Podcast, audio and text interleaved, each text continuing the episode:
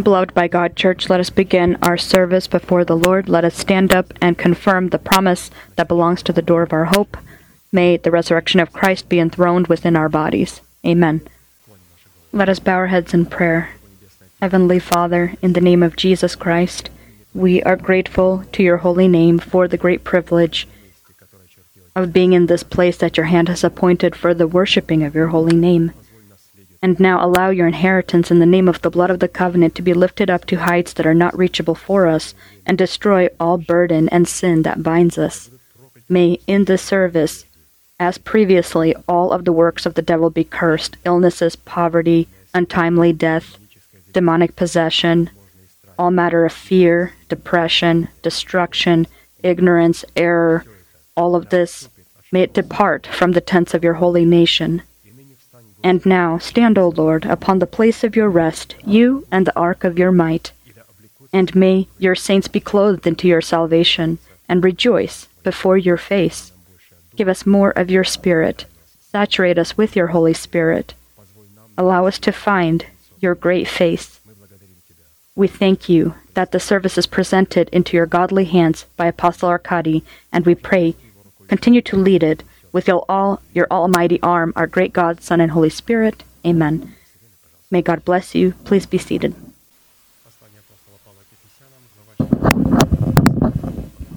The book of Ephesians 4:22 through 24. You were taught with regard to your former way of life to put off your old self, which is being corrupted by its deceitful lusts, to be made new by the spirit of your mind, and to put on the new self, created by God in true righteousness and holiness the right to the power to put off our former way of life so that we can clothe our bodies into a new way of life. And the word new, new form of life, this is a life we have not been familiar with yet, uh, as we were born in the old former way of life. And to put off this former way of life, we need to see this former life in ourselves and not in your father, not in your mother, not in your grandfather or grandmother. Everything we didn't like in them, we need to see in our own personal life, to hate it and to eradicate it by the power of the cross of Christ. And but while we see blemish in other Christians and fathers, mothers, or anyone else, we will not be able to put off our former way of life. This former way of life which came which we have received from Adam. We need to see it inside of ourselves and submerge ourselves into the death of the Lord Jesus Christ. Put it away in the death of Jesus so we can receive the new form of life in his resurrection. And to fulfill this decreeing commandment, written in the book of Apostle Paul and presented to us in the series of sermons of, of Apostle Arkady, we need to put three destiny impacting, commanding, and fundamental acts into practice. These are put off, be renewed, and put on. Fulfilling these three requirements will determine whether our salvation happen that is given. Uh, our salvation happens that is given to us in the format of a seed, which we need to obtain as a possession in the format of the fruit of righteousness. And so the seed that will not become fruit will remain in the format of the seed of salvation, and such a seed will be lost. And so our salvation needs to pass from the state of seed into the state of fruit, from the state of justification, where Jesus paid the price for us, into the state of righteousness, where we pay the price. Why? Does the Lord not allow people with the seed? He does with the seed. Uh, if a person uh, repented and the, the next day had ended up in a catastrophe, he is saved in the seed. But a person who remains in the service and doesn't want to grow, uh, his end will definitely be different. And unfortunately, some even at their deathbed begin to see scary uh, beings that visit him or her. It's necessary to obtain salvation as a possession or to convert it into the fruits of righteousness. Justification, Jesus showed his love for us. righteousness as we show love to God. Relevant to this, we stop to study the allegory contained in the 18th Psalm of David, in which getting to know and confessing the power that is contained in the heart of David, consisting of the eight names of God, allowed David to love and call upon the Lord, who is worthy to be praised, and gave God the legitimate ability to use the power contained in the capabilities of his names in battle against the enemies of David.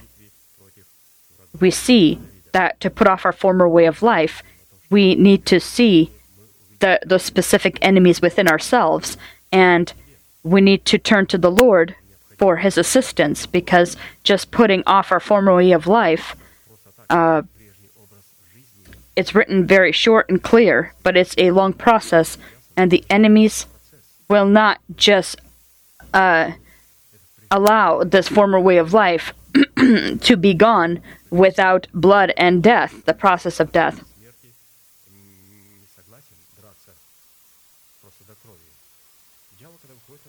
The devil when he comes out. He di- he fights to the death. He doesn't fight uh, just in part or in some amounts. He and so the victorious one will be either the old man or the new man. And the one who is again victorious will be one or the other. And so let us look at this place of scripture where david uh, pleads with the Lord that he use his abilities against his enemies. This is a sufficiently strong enemy. Psalm 18, 1 through 4. I love you, Lord, my strength. The Lord is my rock, my fortress, and my deliverer. My God is my rock, in whom I take refuge, my shield and the horn of my salvation, my stronghold. I call to the Lord, who is worthy of praise, and I have been saved from my enemies. And so, eight names of God, let us proclaim them and confirm them within our confession. Lord, you are my strength. Lord, you are my rock. Lord, you are my fortress. Lord, you are my deliverer. Lord, you are my rock in whom I take refuge. Lord, you are my shield. Lord, you are the horn of my salvation. Lord, you are my stronghold. May the Lord hear the confessions of the faith of our heart. May He confirm these within our hearts and make us worthy of these names. and so we have already studied the name of God, strength, and then rock, and now have been studying fortress. After we clothe ourselves into the power of the name of God's strength and weigh ourselves upon the scale, scales of righteousness, cleansing ourselves from all filth of the flesh and spirit, with the abilities contained in the lot of the name of God rock, we then receive the right in Jesus Christ to the lot that is contained in his name fortress, so that we can approach God.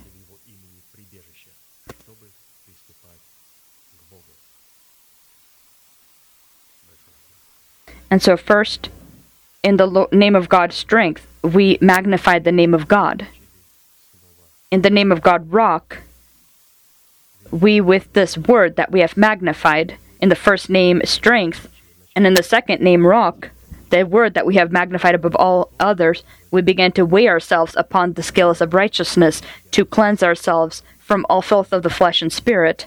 And after we have weighed ourselves and cleansed ourselves in the power of the name of God rock we then receive the right in Jesus Christ to approach him and call him our fortress and so, Lord, you are my uh, strength. I have magnified your name, Lord. Rock, my rock is I have weighed myself on scales and cleansed myself of the filth of the flesh and spirit. And Lord, you are my fortress. I approach you. The name of God, fortress, used in the given prayer psalm as an inherited lot of the Son of God, where and by whom a person can approach God so that he can know God and be fertilized with the seed of the kingdom of heaven, containing the oath promises of God.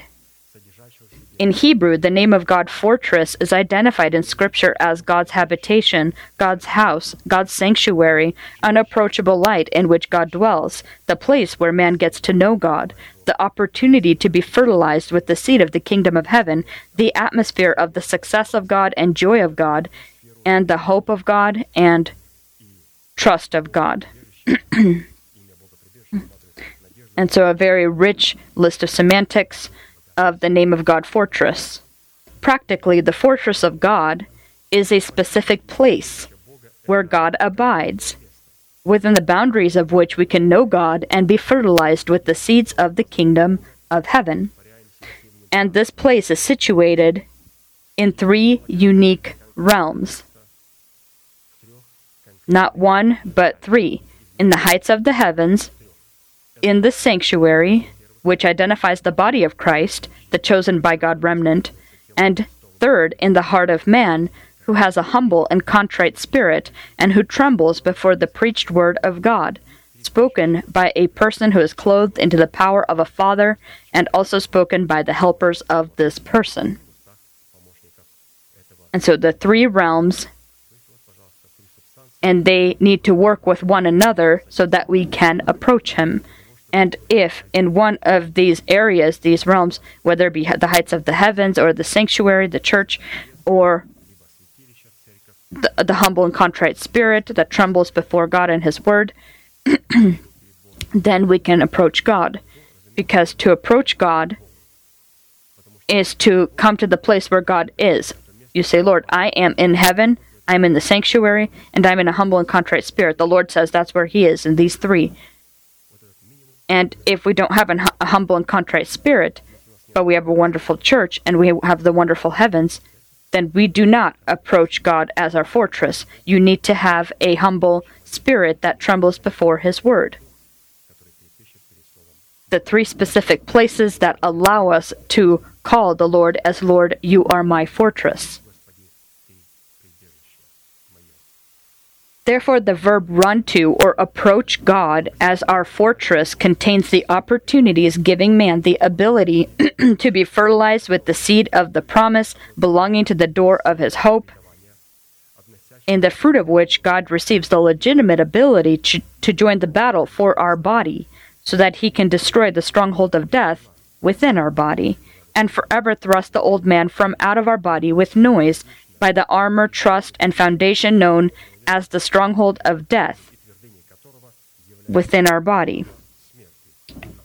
Let's see how God will thrust out with noise the stronghold of death, the old man, who represents hell and death for us ourselves.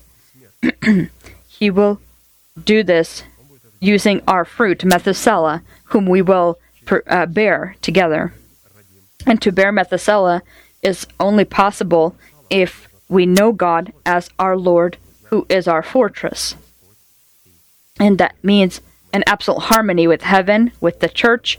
Very important how we treat one another. And in this, we then can determine whether we're in uh, the power of God's covenant. Because when we don't have a covenant with the church or it's broken, then we are not able to approach God. If we can't approach God, then we can't be conceived, uh, fertilized with the oath promises of God, and that means we can't bear Methuselah, and that means we can't drive away death. That means that the promise that that belongs to the door of our hope is not going to be ours, but someone else's.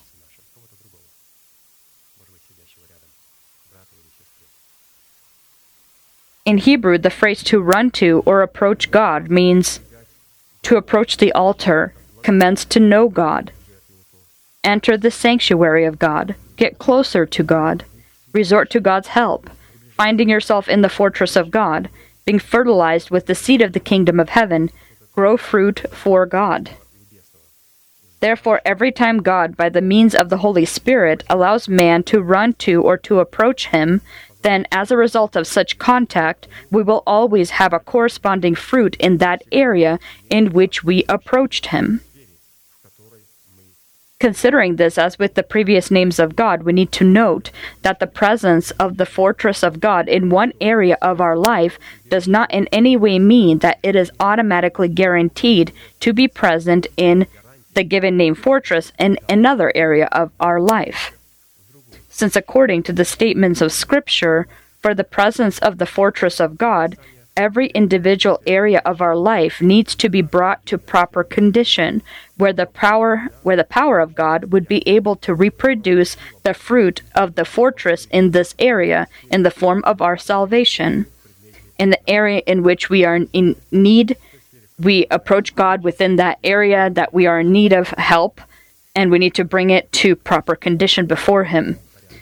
Therefore, it is specifically us in every individual area of our essence who are responsible for creating such an atmosphere which would be able to provide God with the legitimate ability to be our fortress. And such an atmosphere called to provide God with the legitimate ability to be our fortress is the good soil of our heart, able to receive the seed of the Word of God and grow fruit corresponding to the nature of the seed we have received. And so, this is in any area, any aspect of our life that is in need of help uh, fixing. and so, we need to create an atmosphere for God, good soil, uh, so that we can. And this good soil, how can I determine that I have uh, good soil?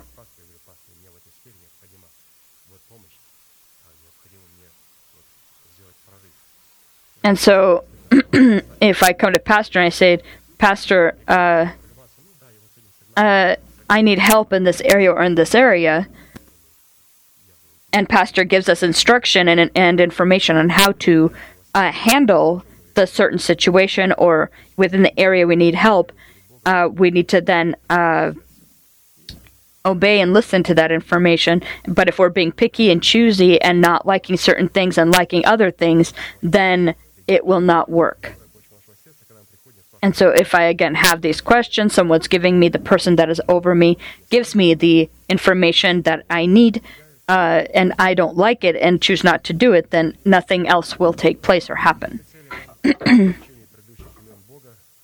And for this purpose, just as we studied the previous names of God, called to be the individual lot of our salvation, we need to study the following series of questions. First, what characteristics and categories identify our inherited lot contained in the name of God fortress? Second, what purpose is our inherited lot contained in the name of God fortress called to fulfill in realizing our salvation? Third, what price do we are we required to pay so that we can give God the ability to be our fortress? And fourth, by what results do we determine that God is truly our fortress in the realization of our calling? And we have been studying the first question. Let us read it. What characteristics and categories identify our inherited lot that is contained in the name of God, fortress? In the previous services, we already looked at six identifying characteristics of our inherited lot contained in the name of God Fortress, and today we will study the seventh. The seventh identification of the fortress of God is the fear of the Lord, which, in the purpose of the wellspring of life, distances us from the snares of death.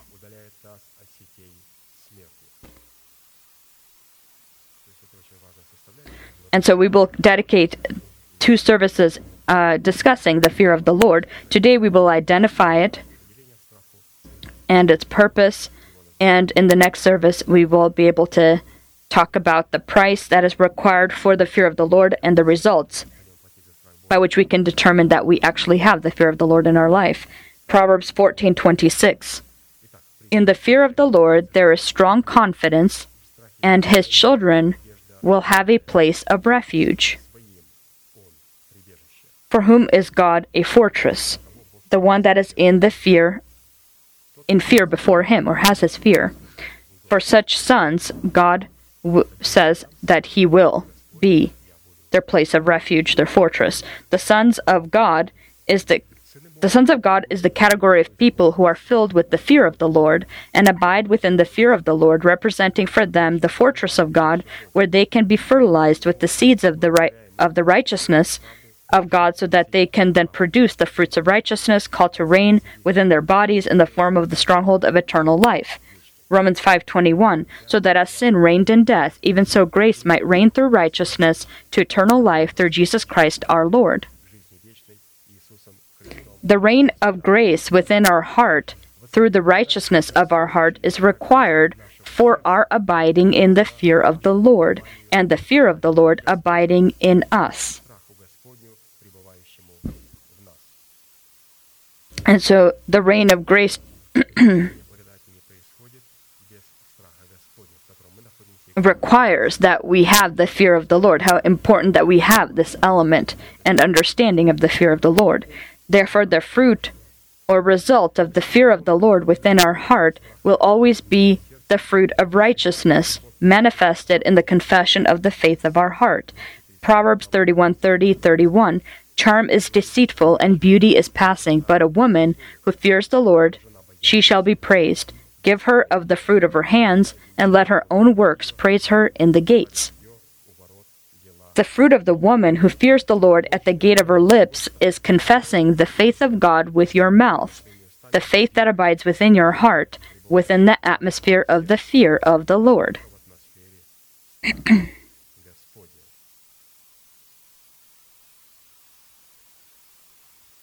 and so the woman that fears the Lord, she will have fruit,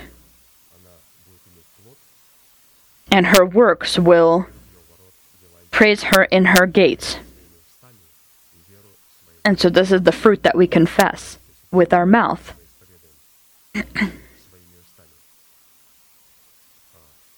which is known as the faith of our heart or the faith of God that abides within our heart, which is in the atmosphere of the Lord, the Lord's fear. The Lord will easily determine when we confess the faith of God. How can you determine that a person is confessing the faith of, of God or not God's faith? The faith of God needs to first be in the heart. If it is in the heart, then absolutely will be within the atmos- within the atmosphere of the fear of the Lord. Determining how uh, a person preaches or prays, you can often will by looking at how a person will preach or pray, you can some uh, often uh, easily define whether this person is doing it within God's fear or out of it. The fear of the Lord within the temple of our body is likened to three sacral items that were present in the tabernacle of Moses. These are the golden ark. Uh, and so, again, we're here trying to determine do we have the fear of the Lord, the fear of the Lord within the temple of our body. And so, what was within this, uh, within the tabernacle of Moses? These are the golden ark of the covenant, the Ten Commandments, the rod of Aaron, and manna. And so, by this, we can determine whether we have the ark and whether we have the Lord's fear, because having, and so the the tablets of the covenant, uh, the rod of Aaron, the manna, they uh, help us determine whether we have the fear of the Lord. The tablets of the covenant identify God's holiness within us. The Ten Commandments, the tablets of the covenant, they are first in the law of Moses, the handwriting that God had written against the sinner. And this handwriting was written against us, contrary to us, as it, with its power, it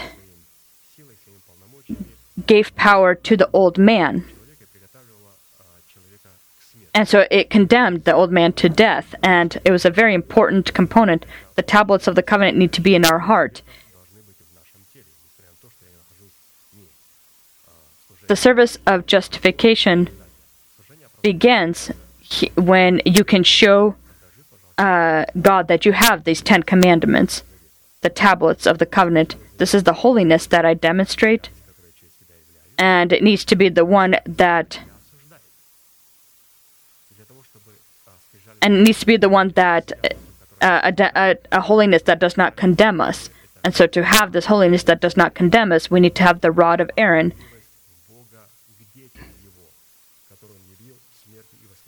And so, the rod of Aaron that was blooming allows us to transform the, the tablets of the covenant, uh,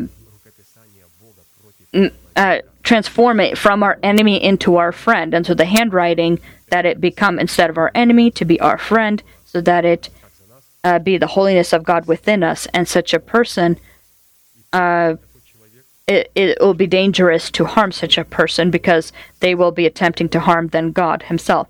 But this is not enough. Uh, the rod of Aaron that blooms also uh, is identified by the golden vessel with manna, and this is the good heart of a person, where the teaching of Christ is written by the Spirit of the living God. The golden vessel with manna, with the teaching, he had eradicated the previously written against us handwriting, the contrary to his handwriting. Again, the golden vessel with the manna has destroyed the handwriting of requirements that was contrary to us. The Ten Commandments. And how did he eradicate it? Eradicate it in the way that it, instead of being our enemy, has become our friend. Uh, and such a person then will not be able to be harmed because this is now the holiness of the Lord, and all of this is due to the blooming rod of Aaron, the resurrection of Christ within our life, where we have died uh, by the law, for the law, and have died for our nation, the house of our Father, and for our destructive desires, and have resurrected with Christ. And so these three, the tablets of the covenant, our holiness, the rod of, of Aaron, the resurrection of Christ, and manna, the teaching that is written by the hand of the live of the Spirit of God, and that which is in our heart. If in the heart of man there is an absence of the fear of the Lord, then all of his good works will be qualified as evil, since the fear of the Lord is one of the elements of the fruit of virtue. Isaiah 11 1 through 3. There shall come forth a rod from the stem of Jesse, and a branch shall grow out of his roots. The Spirit of the Lord shall rest upon him the Spirit of wisdom and understanding, the Spirit of counsel and might, the Spirit of knowledge and of the fear of the Lord. His delight is in the fear of the Lord, and he shall not judge by the sight of his eyes, nor decide by the hearing of his ears. The congregation of people who call themselves a church of Christ, but does not teach the fear of the Lord, and are only familiar with this fear in the form of slogans, loses its right to be called the Church of Christ and are subject to absolute destruction from the midst of the Church of Christ. In the world, there is an innumerable amount of true fear and various phobias. And so, phobia is uh, without reason uh, fear. It's not justifiable fear. If you stand uh, at the brink of, of a cliff, this is a justifiable fear. F- the phobias are non justifiable forms of fear. It's a type of uh, uh, it's uh, someone who doesn't really have reason for it, but still has this fear uh, going on inside.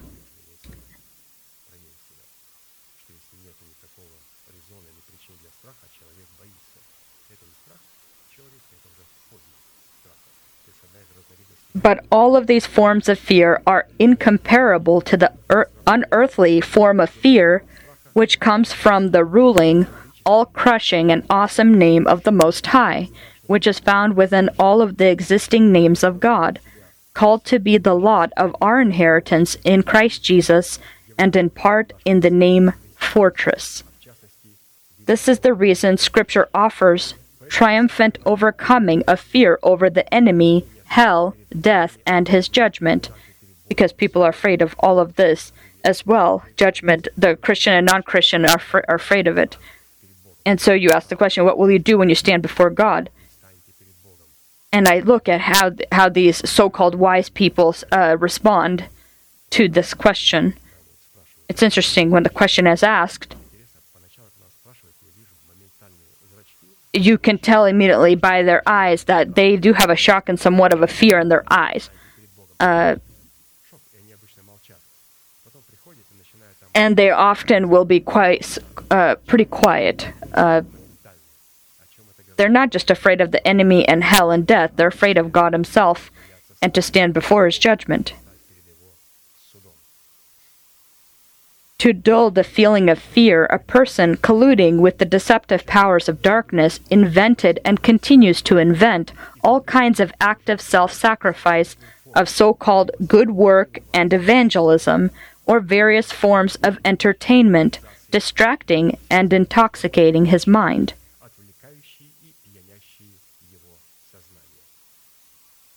A person who is taught the fear of the Lord, and who knows the fear of the Lord, present within the fortress of God, rises above all forms of fear and is freed from, from all of these forms of fear. Considering this, we need to note that the measure or extent a person fills himself with the fear of the Lord is equal to then the measure or extent he will become free of all sorts of earthly fear and personal phobias.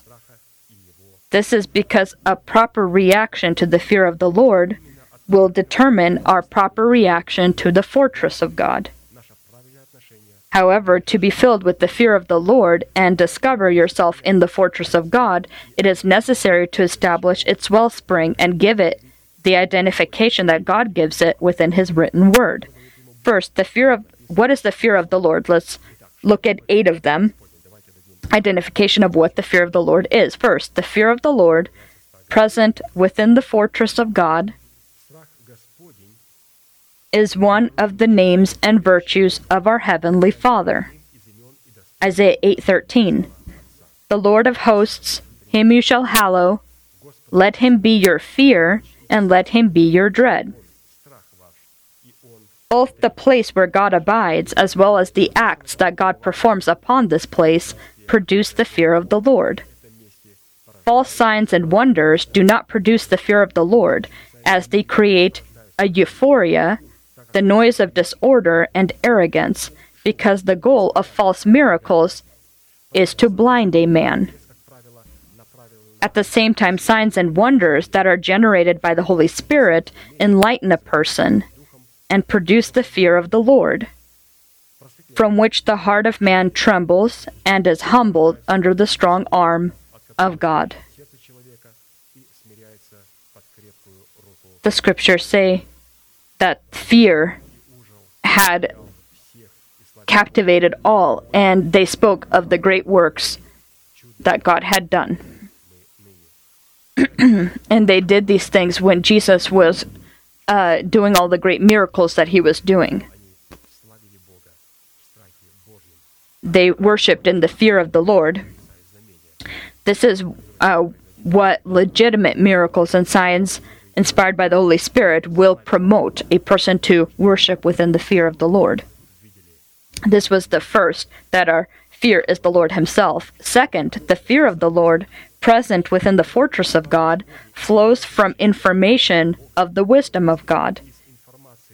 Psalm 111:10 The fear of the Lord is the beginning of wisdom. A good understanding have all those who do his commandments. His praise endures forever. What our mind is dependent upon is what our fear, faith, and worship will be.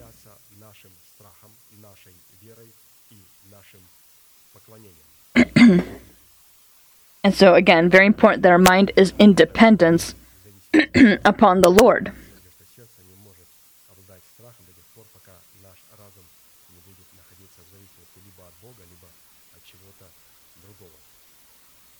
A mind is faithful for those who fulfill his commandments, has under a good understanding of all those who do his commandments. Third, the fear of the Lord, present within the fortress of God, flows from the holiness of God and is holiness.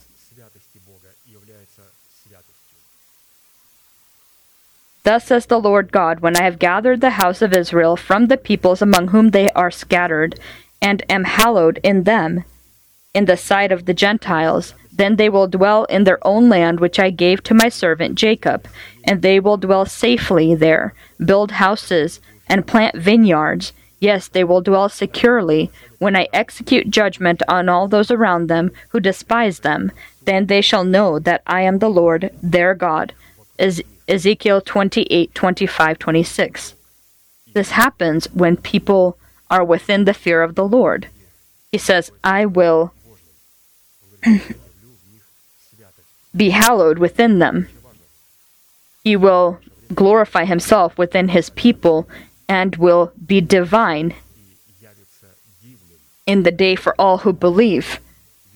The Lord needs to be glorified within the saints. And then he will come for those saints and then he will come with these saints. And all of this happens in the fear of the Lord. The Lord demonstrates His holiness. He will demonstrate His glory in His people when He will establish the stronghold of life within our bodies. Then He will come for His saints, and then He will come with them back to earth. In the saints first, then for the saints, and then with the saints. And he will come here then to rule with his church for a thousand years. And this, of course, will not yet happen until he glorifies himself first. Fourth, we continue to talk about what the fear of the Lord is. Let's identify it because to approach God is to approach and be within the atmosphere of the fear of the Lord. And I don't think anyone would argue with that. In any denomination, you, you will say, in any denomination, even a non Christian person, when you come into God's presence, should the fear of the Lord be there? There's not a denomination that will say no. They'll say, of course, it's God Himself. But when you talk about what the fear of the Lord entails, then uh, people are not as willing to listen. But they do understand the basic of being within God's presence will promote and, and require a fear before Him. We are looking at, at the Word of God. Fourth, the fear of the Lord, present within the fortress of God, produces humility and is a demonstration of humility. By humility and the fear of the Lord are riches and honor and life. Proverbs 22 4. And so, the fear of the Lord follows humility. If there's no humility, there's no fear of the Lord. And so, question how can I be humble? To be humble, you need to be gentle. Jesus said, Take my yoke upon me, eh, for I am gentle and lowly in heart, and you will find rest for your souls. Matthew 11:29 Take my yoke upon you and learn from me, for I am gentle and lowly in heart. And so it turns out that the atmosphere of the fear of the Lord requires humility, and humility comes from gentleness. And we need to receive this from for our spirit, soul, and body. Gentleness is identified how? Not just because you're silent and not speaking much, or just being extremely polite. These are not bad qualities to have. People are like this are liked. It's hard to uh, have conflicts with them. But a gentle person is one who disciplines his mouth and only says what God wants him to say. Because sometimes God says, speak. And you say, well, I'm gentle and I stay silent. So what, what kind of gentleness is this? Jesus was gentle, but he broke bones and people would come out of their own skin. The first sermon that he spoke, uh, the ser- first sermon he spoke, he, he spoke uh, a, a very gentle, as it were, or meek uh, sermon, and people were I- enraged and angry at his sermon. And if you can imagine, people try to stone you or try to kill you after you uh, would speak the words that the Heavenly Father wanted you to speak. And so we discipline our mouth. How do we discipline our mouth? Uh, we need the bridle people that are in certain areas of the world know how to discipline uh, a horse. You need to put a bridle upon it, and then the saddle. We are always trying to put the saddle to be able to discipline our emotions, but nothing's working because you can't put a saddle upon a horse that is not trained. You need to first put the bits, the bridle, and then put the saddle we need all of us to, uh, so for all of us to become then this prince or and this king a prince who who who has control over his horse a very important component because Jesus when he comes with, for his church he will come only with kings or with princes only with princes the scriptures say who he will come with. He will first rapture those whom he will return with. It says, the, I saw the heavens opened, and the Son of God coming down from heaven on a white horse. The one that's faithful and true, who righteously judges. And is and it was the word of God, which is Jesus Christ. Was he alone? No. He was then accompanied with heavenly hosts and those who followed on the white horses. And how were they sitting on their horses? Before you put the saddle that you are sitting on, first you need to put the bridle. Otherwise, it will not be possible to discipline your emotions. And so, all of us have emotion. You may hear this phrase, well, I'm just an emotional person. And so, when the emotions come, just stand and don't say anything. You want to say, but don't say anything. Just try to be silent. And so you just put this bridle and you pull on it, you pull the rein, and you stop your horse from being able to do anything. And you will quietly then uh, be able to sit on this horse and go where and direct it to where you want it to go. H- humility, again, meekness, gentleness produces humility, humility. Uh, in the fear of the Lord. If the fear of the Lord, present within the fortress of God, is clean, endures forever, and is demonstrated in the judgments of the Lord. N- Psalm 19, 9 through 11.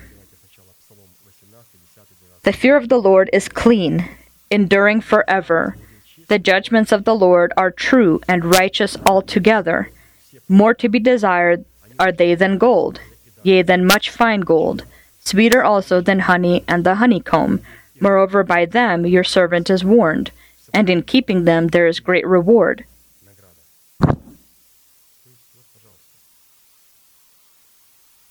And so the fear of the Lord is within God's judgments, demonstrated in God's judgments.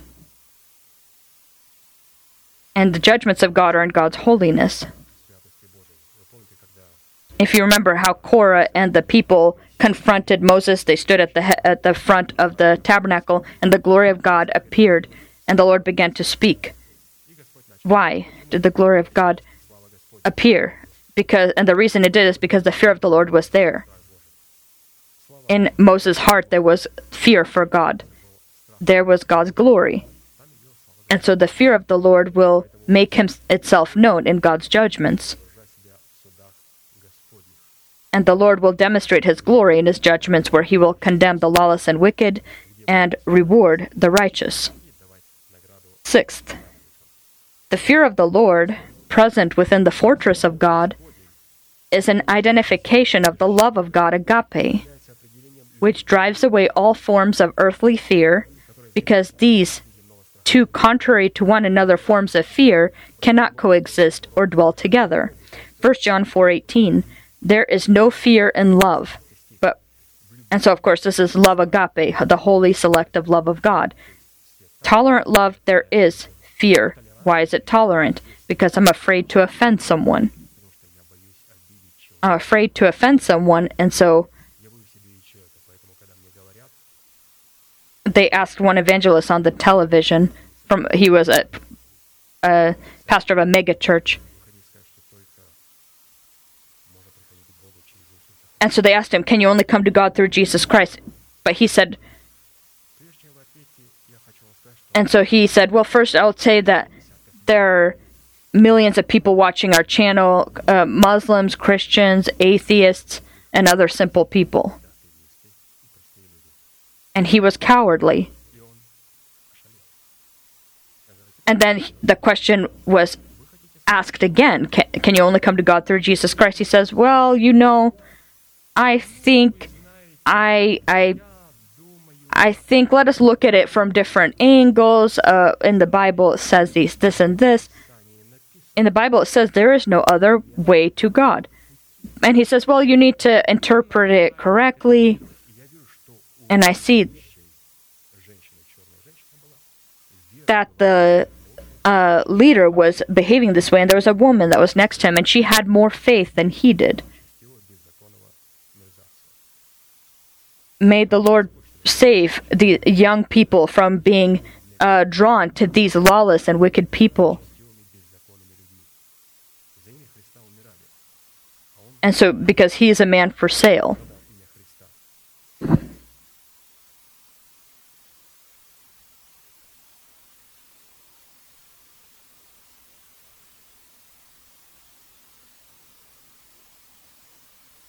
Any of the earthly forms of fear produce suffering.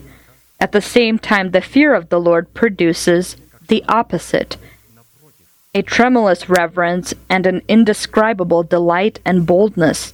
2 Timothy 1 7 For God has not given us a spirit of fear, but of power and of love and of a sound mind. And so, this is the very atmosphere of the fear of the Lord. If someone asks you, where is the fear of the Lord? Power, love, and a sound mind. And sound mind, in the sound mind meaning also in other interpretations, also known as being chaste and not being attracted by uh, various winds of doctrine, leave the carnal state, leave infancy, spiritual infancy. Um, And so we then receive the Lord as our Lord and uh, the Holy Spirit as our Lord and our, our Master, and refuse to be attracted by various winds of doctrine because we have the fear of the Lord. The fear of the Lord has power, the love of God, agape, not a tolerant love, and a sound mind. a person who is has left spiritual infancy and produces fruits of righteousness spiritual maturity.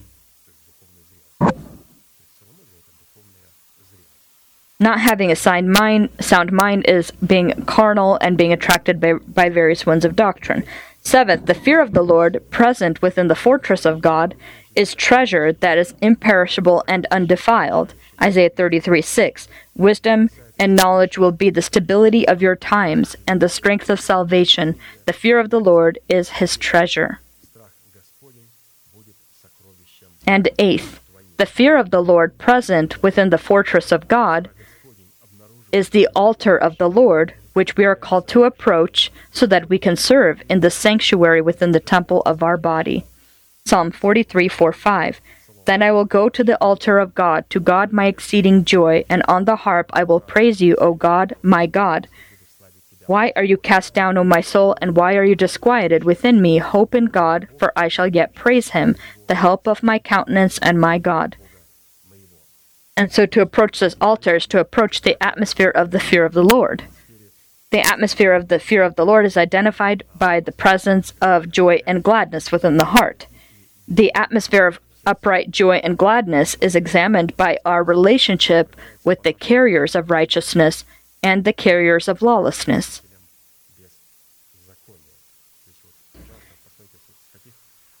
And so, how many angles we could see here, uh, this fear of the Lord, where we can look into and see.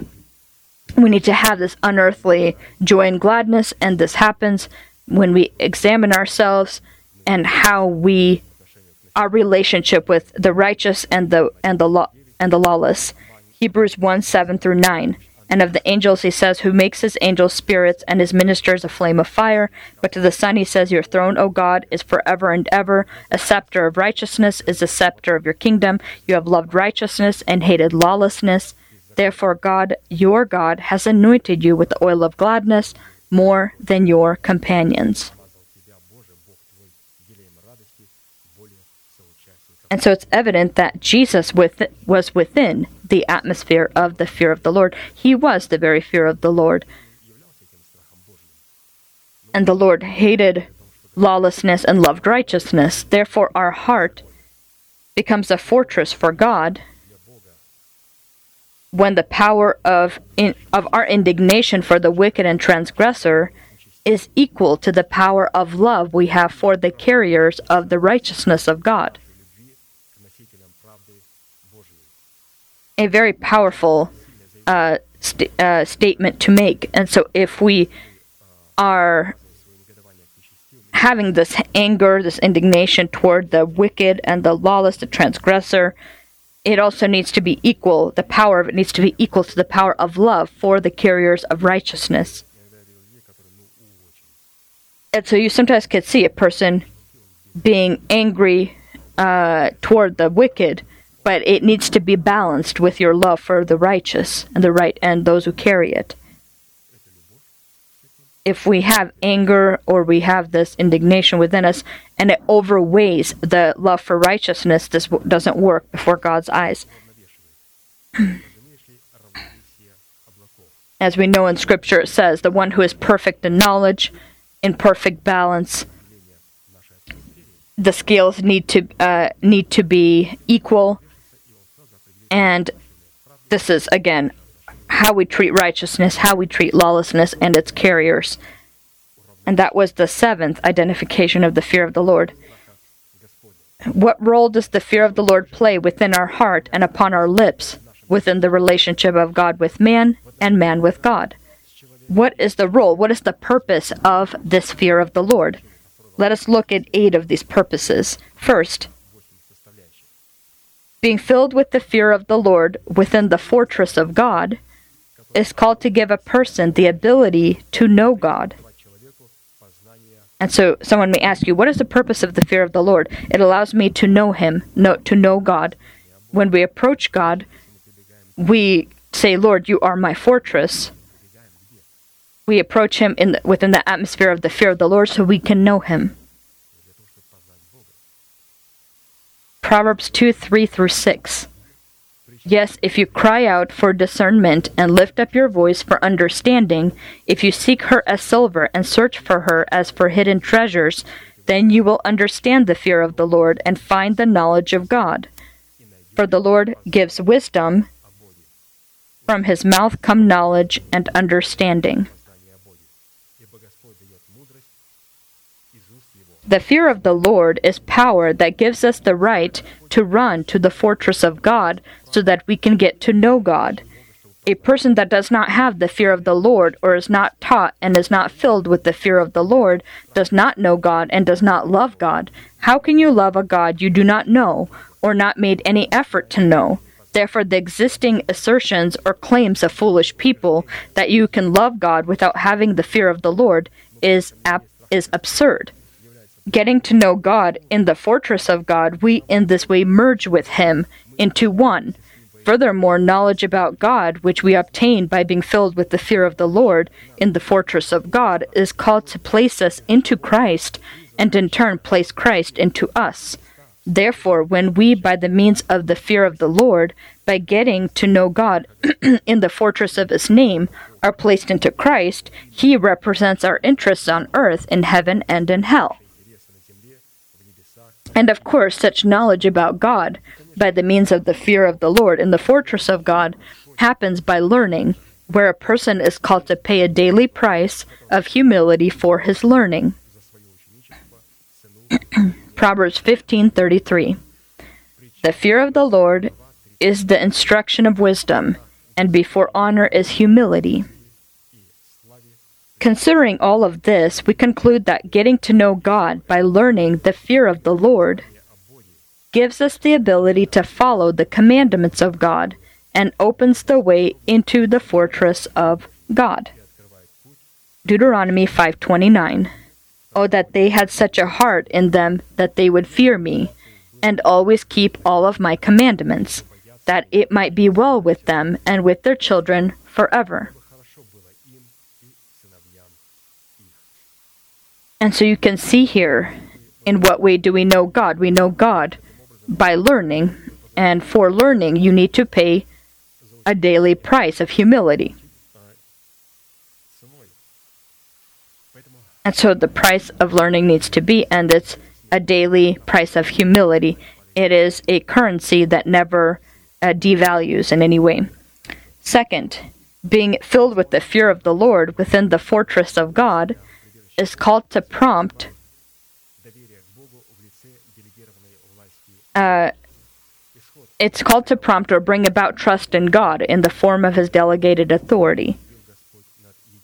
Thus Israel saw the great work which the Lord has done in Egypt, so people feared the Lord and believed the Lord and his servant Moses. Exodus 14:31. Only after the nation feared the Lord did they believe the Lord and Moses.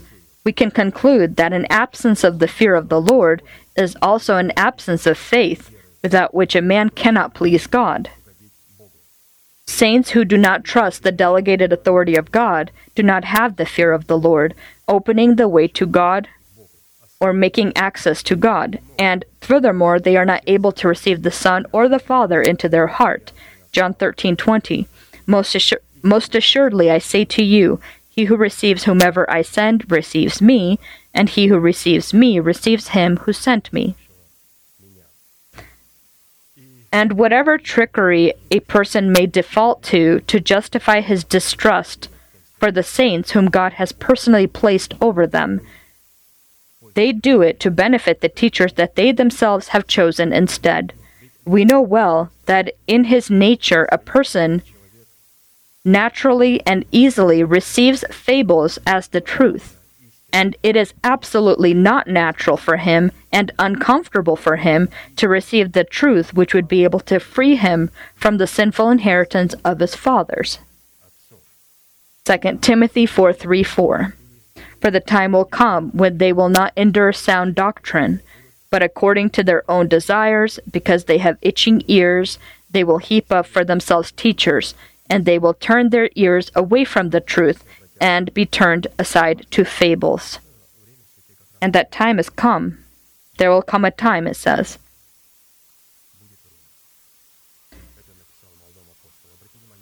He wrote this to the young apostle the time will come when they will not receive sound doctrine. Such behavior is always and expressly a choice a, a man makes testifying of the fact that he resists and rejects being filled with the fear of the Lord for the benefit of accomplishing his, whim, his whims. And consequently, the inherited lot contained in the fortress of God is unacceptable and inaccessible to such self murderers that are deceived with arrogance of the mind and passing off the emissions of their mind as the revelations of the Holy Spirit. And so, what can we conclude here? That if we have the fear of the Lord and we are filled with the fear of the Lord, then we will have trust in God and trust those people whom God has sent into our life. Absolutely. Trust God and trust these people. If a person says, I trust God, but in the church they don't have their spiritual authority, then we need to know that, that such a person does not have the atmosphere of the fear of the Lord. They cannot approach God or call God their fortress. This was the second. The third, being filled with the fear of the Lord with, within the fortress of God, is called to protect us from sin. Exodus 20:20 20, And Moses said to the people, Do not fear, for God has come to test you, and that his fear may be before you, so that you may not sin. A person who is not filled with the fear of the Lord, which would lead him into the fortress of God, has not does not have any protection or safety against sin. 2 Chronicles 26 5. He sought God in the days of Zechariah, who had understanding in the visions of God, and as long as he sought the Lord, God made him prosper.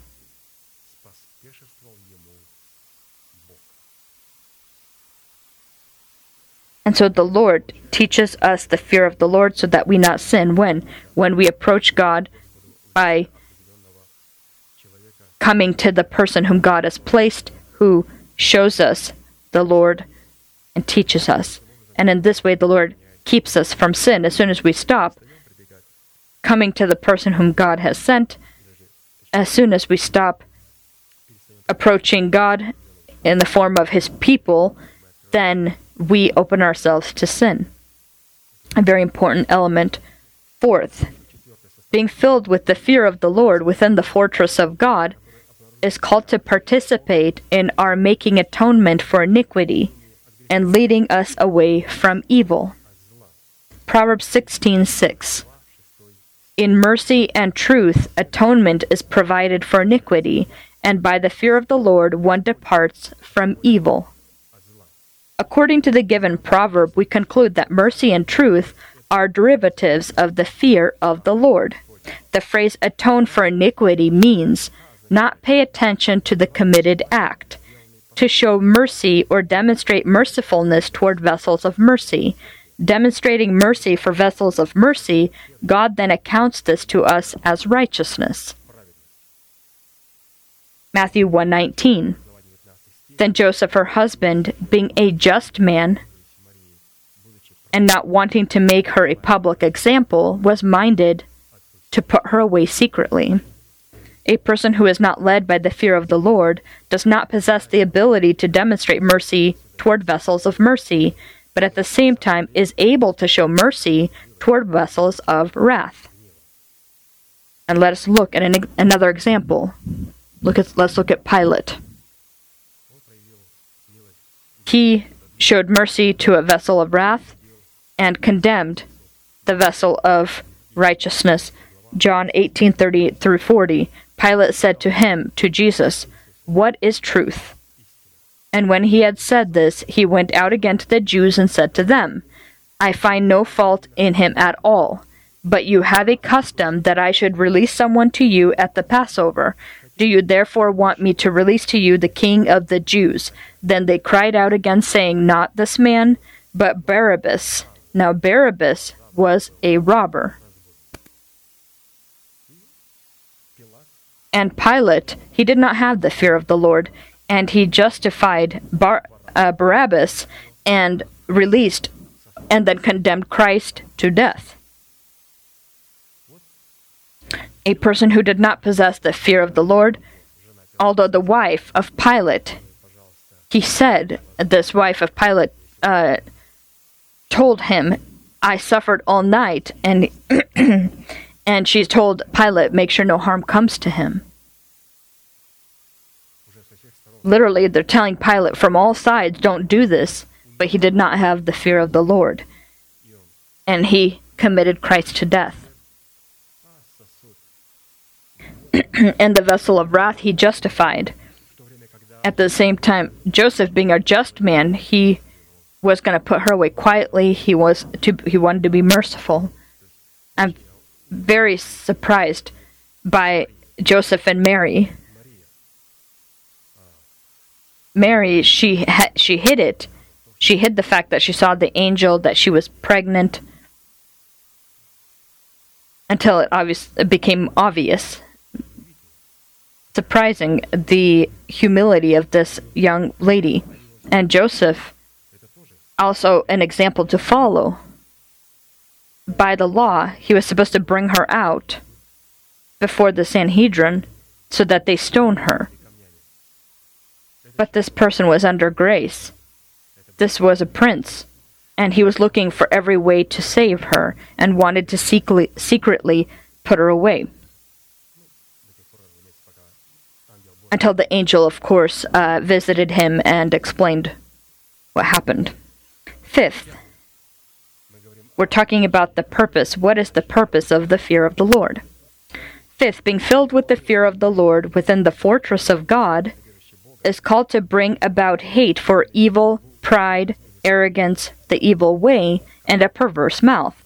Proverbs 8:13.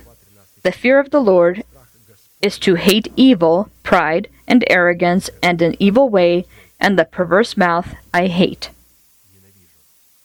According to the given proverb, we conclude that a person who is not able to hate evil, pride, arrogance, the evil way, and a perverse mouth does not have the fear of the Lord in himself, or more specifically has rejected it, does not have knowledge about the fortress of God, and cannot be allowed into the fortress of God, because allegiance and tolerance towards such things identified in Scripture as evil and today are widely encouraged and welcomed do not only resist holiness, but are fully inconsistent with the understanding of holiness that is demonstrated in the fear of the Lord.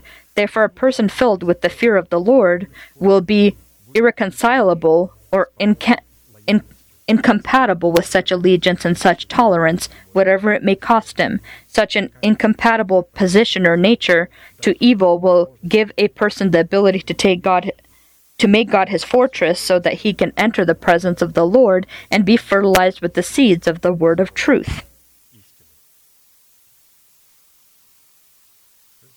And so the fear of the Lord is to hate all of those qualities evil, pride, all of these uh, negative qualities.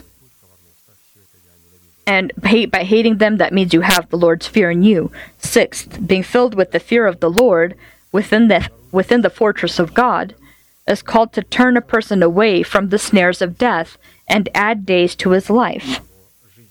Proverbs 14:27 The fear of the Lord is a fountain of life to turn one away from the snares of death. Practically, in this proverb, we see two opposing one another types of snares called to entrap entrap a person. These are the snares of life in the form of the fear of the Lord, and the snares of death in the form of human fear. We have noted more than once that to be caught into someone's snare means to follow someone or to be enticed by someone. We conclude, therefore, that there is a person standing behind every snare, the one who catches, and a person stands behind every snare, who is in turn caught himself into a specific snare, and is a representative of the snare that he himself is caught in. If a person is caught into the snare of life, he himself then becomes a snare of life for those he encounters. If a person is caught into the snare of death, he himself becomes a snare of death for those he encounters. 1 Corinthians 15:33 Do not be deceived, evil company corrupts good habits. And whatever type of evil company it may be, demonstrating criminal toleration and tolerance toward them, we just lie then to ourselves and those who we are in contact with. Such people absolutely do not have the fear of the Lord. Of the Lord in themselves, and are far from being able to approach God or to get close to God in His fortress. The fear of the Lord distances us from the snares of death. In other words, catches us into the snares of life. Every person makes a choice what kind of snares he will be caught in. Every person upon planet Earth, and especially every Christian, he chooses the snares that he will be caught into. The snares of life and snares of death, and behind every snare there is a person and in his time, that person was also caught into a snare, either a snare of life or snare of death. And so, how can you open your heart and listen to a, preacher until you d- determine whether this person is caught in, uh, determine whether he's caught into a snare of death or snare of life? And so, people, you will ask the, hear the question asked: Why can't we have friends in the world? you can have, say, companions at, of, uh, in your workplace, uh, fellow uh, companions uh, in as coworkers. Uh, there's nothing wrong with that, but they can't be uh, friends in the form of something that we share on a much more close le- level. if it's regarding work and business, that's different, but a friend is someone uh, the friend uh, that we're talking about is not someone you share business with but have a a like-mindedness with and and it's a lot more of a close relationship with this person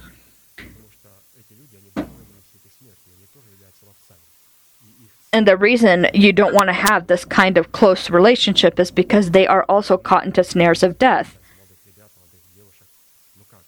Or you'll hear young men or women say, Well, in school I have a lot of friends. They're not friends uh, in the in the in the sense uh, that that that close relationship of a friend. Uh, into snares of death. and I've almost never seen uh, young men or women actually draw or bring people that are in the wor- in their school system or somewhere else into church and they would convert and become better people, Christian people. What often happens is the opposite, where they are drawn into the world and then uh, go into the way of sin and then have to come and repent for what they what they uh, w- were doing. They then return have to return to God, and so let us not deceive ourselves, because evil company does corrupt good habits, and let's keep remembering that. Seventh, we're talking about the purpose of the fear of the Lord, being filled with the fear of the Lord within the fortress of God is called to free a person from the dependence of scarcity, both in the realm of the spirit and the realm of the natural world. Psalm 34 9. O fear the Lord, you his saints. There is no want to those who fear him. Scarcity is a continuous insufficiency of means for living, both in the realm of the spirit as well as the realm of the natural world, and however much a person earns all his laborious rewards seem to slip through the creases of his fingers. Addressing the issue of scarcity, newly appeared leaders of religious congregations, instead of studying the discipline of the fear of the Lord and stepping into the boundaries of the fortress of the Most High, they offer all types of economic programs, leading people away from the fear of the Lord and into the snares of death. Proverbs 19:23 The fear of the Lord leads to life and he who has it will abide in satisfaction he will not be visited with evil an absence of satisfaction with life is an absence of the fear of the Lord which typically leads you to the satisfaction of life and so in, an insufficiency of means for living either in the physical world or in the spiritual world as you hear people say, well, I never have enough money and never have enough money, and you hear this quite a bit. This is scarcity, uh, the scarcity of the spirit. And so, if a healthy man is not working, uh, then this is a, a, a, different situation. But if a person's working, it's earning, but it's not enough or ever enough, and often this can be because he sees someone has a better car. He says uh, he sees that somebody has a better other things and he continues to try to uh, upgrade or update. And, and of course uh, not live within his means in the given parable, it implies that scarcity is evil and its absence is a demonstration of the order of life coming from the fear of the Lord, and understandably, the fact that being filled with the fear of the Lord is linked to destroying the strongholds of scarcity.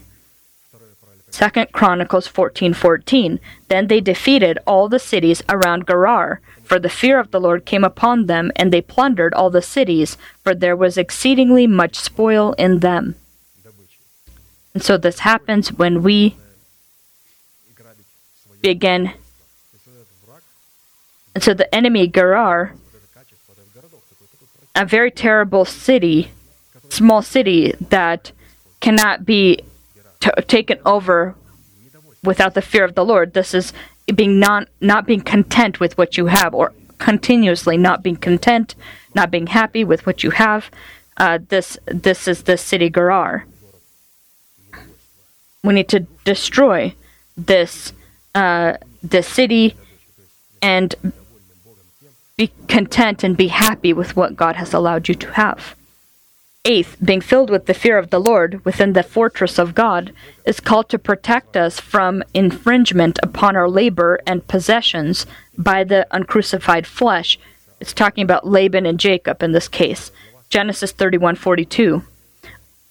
Jacob said to Laban, Unless the God of my father, the God of Abraham, and the fear of Isaac had been with me, surely now you would have sent me away empty handed.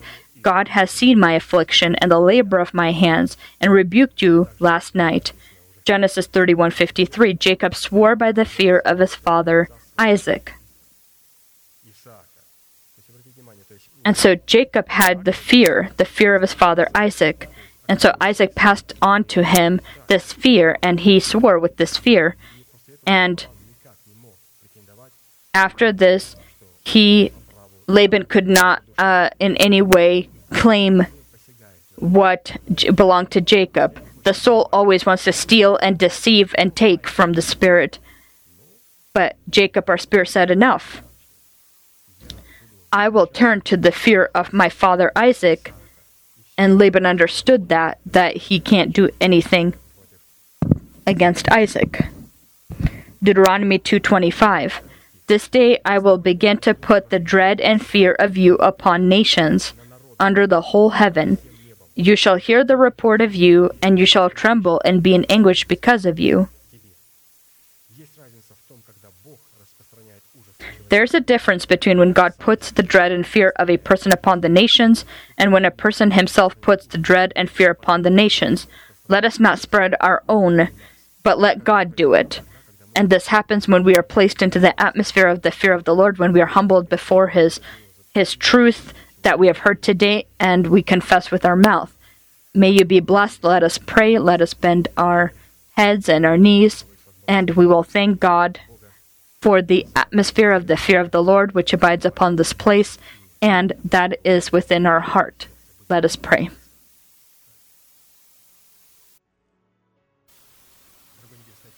Heavenly Father, in the name of Jesus Christ, we are grateful for the great privilege to be upon this place, the place that contains all of your godly names. The enemy has attempted to take this place more than one time, but you, Lord, have established it for your chosen remnant. You have established it for your church, for your saints, because upon this place is the fear of Isaac, is the fear of the Lord, and we thank you that we today come to you, we approach you, we and this is because we, at one point of our life, magnified your name of God, Rock. And we agreed, according to Scripture, to be weighed upon the scale plates of your name, Rock. And in your strength, we magnified your name. And in your name, Rock, we weigh ourselves by the uh, magnified word. And so you reveal yourself to us as your our fortress and we come to you so that all the oath promises that are written in the word of God that have been offered to us in your preached word so that they become the possession of our heart we receive this word and we pray that the seed that we have received into our heart that it would be able to produce fruit produce fruit by which you will be able to then destroy the stronghold of death in our body and in its place erect the stronghold of life and resurrection. We thank you that you are our fear, you are our trembling and our dread. We thank you that your fear has not just filled this place, the atmosphere of fear also fills the heavens, and the atmosphere of fear fills our humble and contrite hearts that tremble before your word, because in our hearts we have love for you in the, in the atmosphere of brotherly love. and this drives away all human fear, because in fear there's suffering. And the one who's afraid is not perfect in love. Thank you that you have given us this atmosphere in your strength. You have given it to us in your uh, in our ability to put away all uh, various winds of doctrine and put away this spiritual infancy, this carnality, and we focus upon the word, upon that person whom you've given to us. We thank you for this person whom you had caught into your snares of the kingdom. And we thank you that through the word, that word that you give to us from him and that we confess with the confessions of our mouth, we are catching ourselves into snares of the kingdom of heaven and are placed into the atmosphere of eternal life and eternal resurrection. Thank you that today you have delivered us eh, from the snares of death because we made the decision to be caught into the snares of life and resurrection. We thank you for the presence of the fear of the Lord in this place, for the presence of it in our heart. We pray that our hearts be filled and overfilled with love for the vessels of mercy, and that they be filled with indignation of God's holiness for toward vessels of wrath. Allow us to perform your righteousness and judgment, perform your mercy in the fear of the Lord, and be merciful toward vessels of mercy, and call forth your judgment and your godly wrath written upon your word, written in your word against the vessels of wrath. Thank you for this mercy and this great pl- privilege. We pray that we can be clothed into your godly power, into the garments of righteousness, into the robe of justice, and be clothed into the power of the name of God, Yahweh of hosts. We thank you. We thank you for your glory that today is in your word. We thank you for your Holy Spirit who reveals to us today the significance of this word. Allow us today to receive this word within the atmosphere of the fear of the Lord and produce fruit that will be able to drive away the state of death within our essence, our body. We thank you that you have placed, made our spirit already eternal, our renewed soul is also in the state of eternal life, and we pray that by confessing with our mouth, you will be able to place our bodies into the state of eternal life. We pray today about all the saints, all the saints that are, are suffering, that are ill, that are in need, that you show your mercy. And we thank you that the Sun of Righteousness rises, and we believe we will receive healing in its rays. And with the Sun of Righteousness is your word, your word that will rise within our hearts and will shine in the glory of your day. We pray that you reveal yourself glorious in the day to come, and that you come and be glorified within your saints who have submerged themselves today in the fear of the Lord, so that you can then comfort these saints and then with these saints come back to then govern on earth. We thank you for the revelation that we have heard.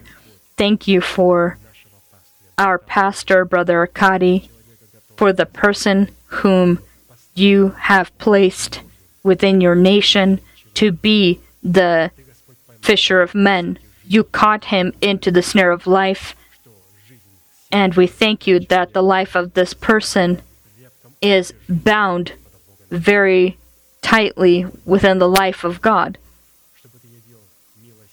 We pray that you show your mercy for your people, and so that we may be able to hear the revelations that you have put into his heart, hear them with his mouth, from his mouth, so that there not be any problems or any inter- interruption we thank you for your times. We thank you. We continue to confirm your righteousness, your justice, and we wait for your mercy. We wait for your mercy in humility and in trembling. We know that time is within your hands, and we know that there's not a lot of time left. Even the enemy knows about it. That's why he's preparing to come out to this final battle where you will, together with your saints, together with the hosts of heaven, the armies of heaven that will walk with you, will come with you, will accompany you, and will perform this final work, this judgment. You will condemn the son of sin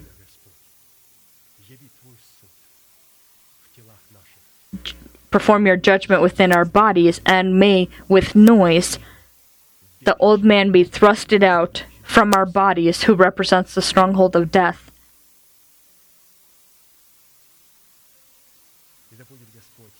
And may your mercy be upon us, and we are within the presence of your mercy, and we thank you, our great God, Son, and Holy Spirit. Amen. Our Father in heaven hallowed be your name. Your kingdom come. Your will be done on earth as it is in heaven. Give us this day our daily bread. And forgive us our debts as we forgive our debtors. And do not lead us into temptation, but deliver us from the evil one. For yours is the kingdom, and the power, and the glory forever. Amen. And let us finish with our manifestation. Now to him who is able to keep you from stumbling and to present you faultless before the presence of his glory with exceeding joy, to God our Savior, who alone is wise, be glory and majesty, dominion and power, both now and forever. Amen.